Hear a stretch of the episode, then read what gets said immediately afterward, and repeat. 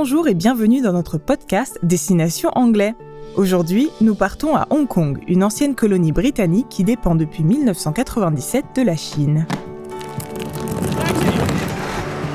Sit back, relax and enjoy the ride. Je m'appelle Claudine et dans ce podcast, je vous invite à un voyage virtuel aux quatre coins du globe.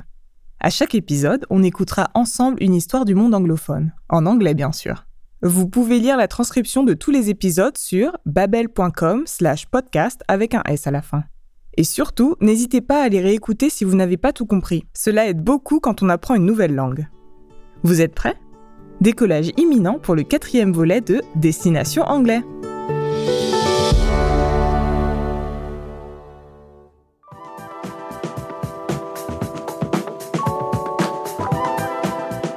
Dans cet épisode, Joanne va nous raconter une histoire qui se déroule à Hong Kong, sa ville natale. Aujourd'hui encore, l'anglais est une des langues officielles de Hong Kong et il reste donc largement utilisé. Toutefois, au quotidien, les Hongkongais parlent surtout cantonese, chinois cantonais. Comme on va le découvrir ensemble, l'utilisation de ces deux langues et le mélange des cultures donnent parfois lieu à des situations embarrassantes. I once met a British guy. His name was Brian.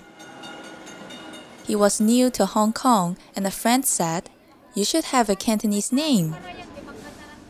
In Hong Kong, you can call yourself what you want.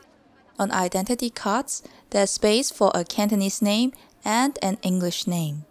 And foreigners can choose any Cantonese names they like. Some Westerners give themselves crazy Cantonese names, like the student that called himself Angry Urchin. An urchin is a dangerous sea creature. It's a weird thing to call yourself, I think. Some Chinese people also give themselves weird English names like glacier or apple. Sunny, smile, and cherry are also very common. Westerners find this quite funny. I mean, cherry is not a name you hear every day, right? Les Hongkongais peuvent donc choisir un prénom britannique et l'ajouter à leur prénom cantonais sur leur carte d'identité. Et les expatriés, eux, peuvent se donner un prénom cantonais. Et vous, avez-vous déjà eu envie de changer de prénom ? Ou peut-être d'en choisir un deuxième ? Joanne m'a raconté que les enfants hongkongais choisissent leur prénom britannique dès qu'ils entrent en maternelle et commencent à apprendre l'anglais. En revanche, ils ne choisissent généralement pas de prénoms typiquement britanniques comme Jack ou Mary, et préfèrent des mots qu'ils trouvent jolis ou positifs. Ainsi, les prénoms glacier, glacier ou sunny, ensoleillé, sont very common, très communs à Hong Kong. Et bien sûr, cela fait souvent rire les Occidentaux.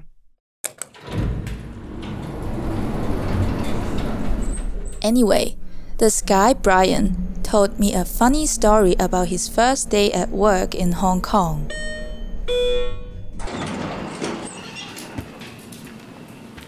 He went to his new office and looked for his desk. It was a big office, and there were lots of people working there. The first person he saw was a woman, and he asked her where his desk was. The woman smiled and asked him his name. Brian is an adventurous guy, so he decided to call himself Mohim, because Mohim means adventure in Cantonese. So when the woman asked him, "What's your name?" he said, "My name is Mohim." The woman looked annoyed, because he clearly wasn't Chinese. "But what's your real name?" she asked. "That is my name," he said. "What's your name?" She said, "My name is Rainbow." Brian was drinking coffee, and he coughed into his drink. "Rainbow?" he asked, and tried not to laugh. "Is that a common name in Hong Kong?" "It's my English name," she said. He nodded and thought to himself, "Someone named Rainbow can't be a serious person." Now both of them were offended. The woman showed Brian his desk and then left. Ça commence bien, un faux pas dès son arrivée au bureau. Mais en même temps, qui peut bien s'appeler Rainbow, arc-en-ciel ? Brian a baissé la tête, he nodded, tout en pensant qu'avec un prénom pareil, sa collègue ne pouvait pas être sérieuse. Mais il n'a pas été le seul à rire, sa collègue s'est elle aussi amusée, ou plutôt moquée de son prénom cantonais, Mohim. Adventure en anglais, aventure en français. Résultat, les deux étaient offended, vexés. What's your real name ? Comment tu t'appelles réellement ? My name, mon nom, your name, ton nom, his name, son nom à lui, her name, son nom à elle.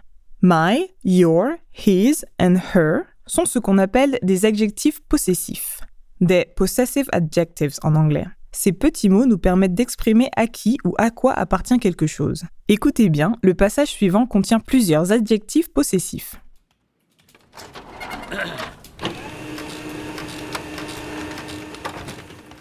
Brian was told he would have lunch with his new boss, Ching'er.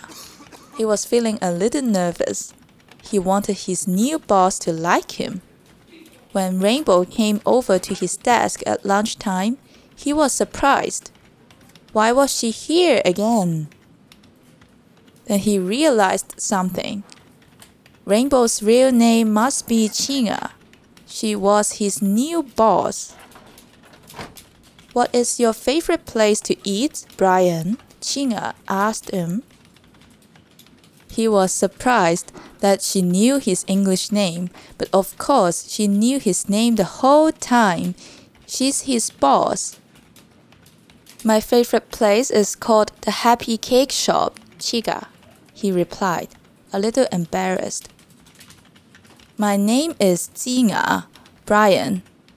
Oh, I'm sorry, he said. Now he was very embarrassed. He thought to himself, maybe Rainbow is a silly name, but it is easier to pronounce. It's okay, she said. I know the Happy Cake Shop. It's on the Queen's Road East, right? Their buns are good. Let's go. Oups! Rainbow n'était pas la collègue de Brian, mais sa supérieure, his boss.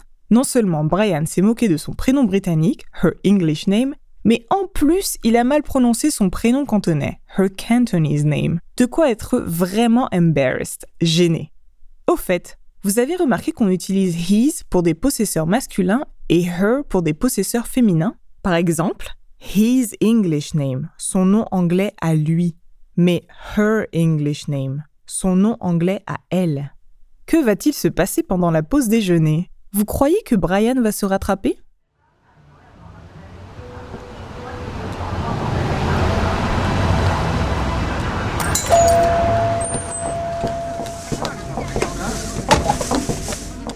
They arrived at the bakery, and an old lady came to serve them.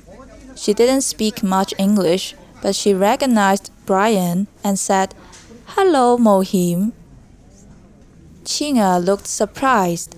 She thought, did she just call him Mohim? Hmm, it is easier to say than Brian. Then the lady looked at Ching'er and said, Hi, Ching'er. Brian and Ching'er looked at each other and laughed. They were both regular customers. So, the names that people choose for themselves in Hong Kong, Cantonese and English, can be pretty weird. They confuse people sometimes, but in the end, they are a sign of two mixing cultures, and that's pretty cool. Brian et sa nouvelle supérieure ont donc fini par rire de ce malentendu culturel autour d'un déjeuner dans leur boulangerie, bakery préférée.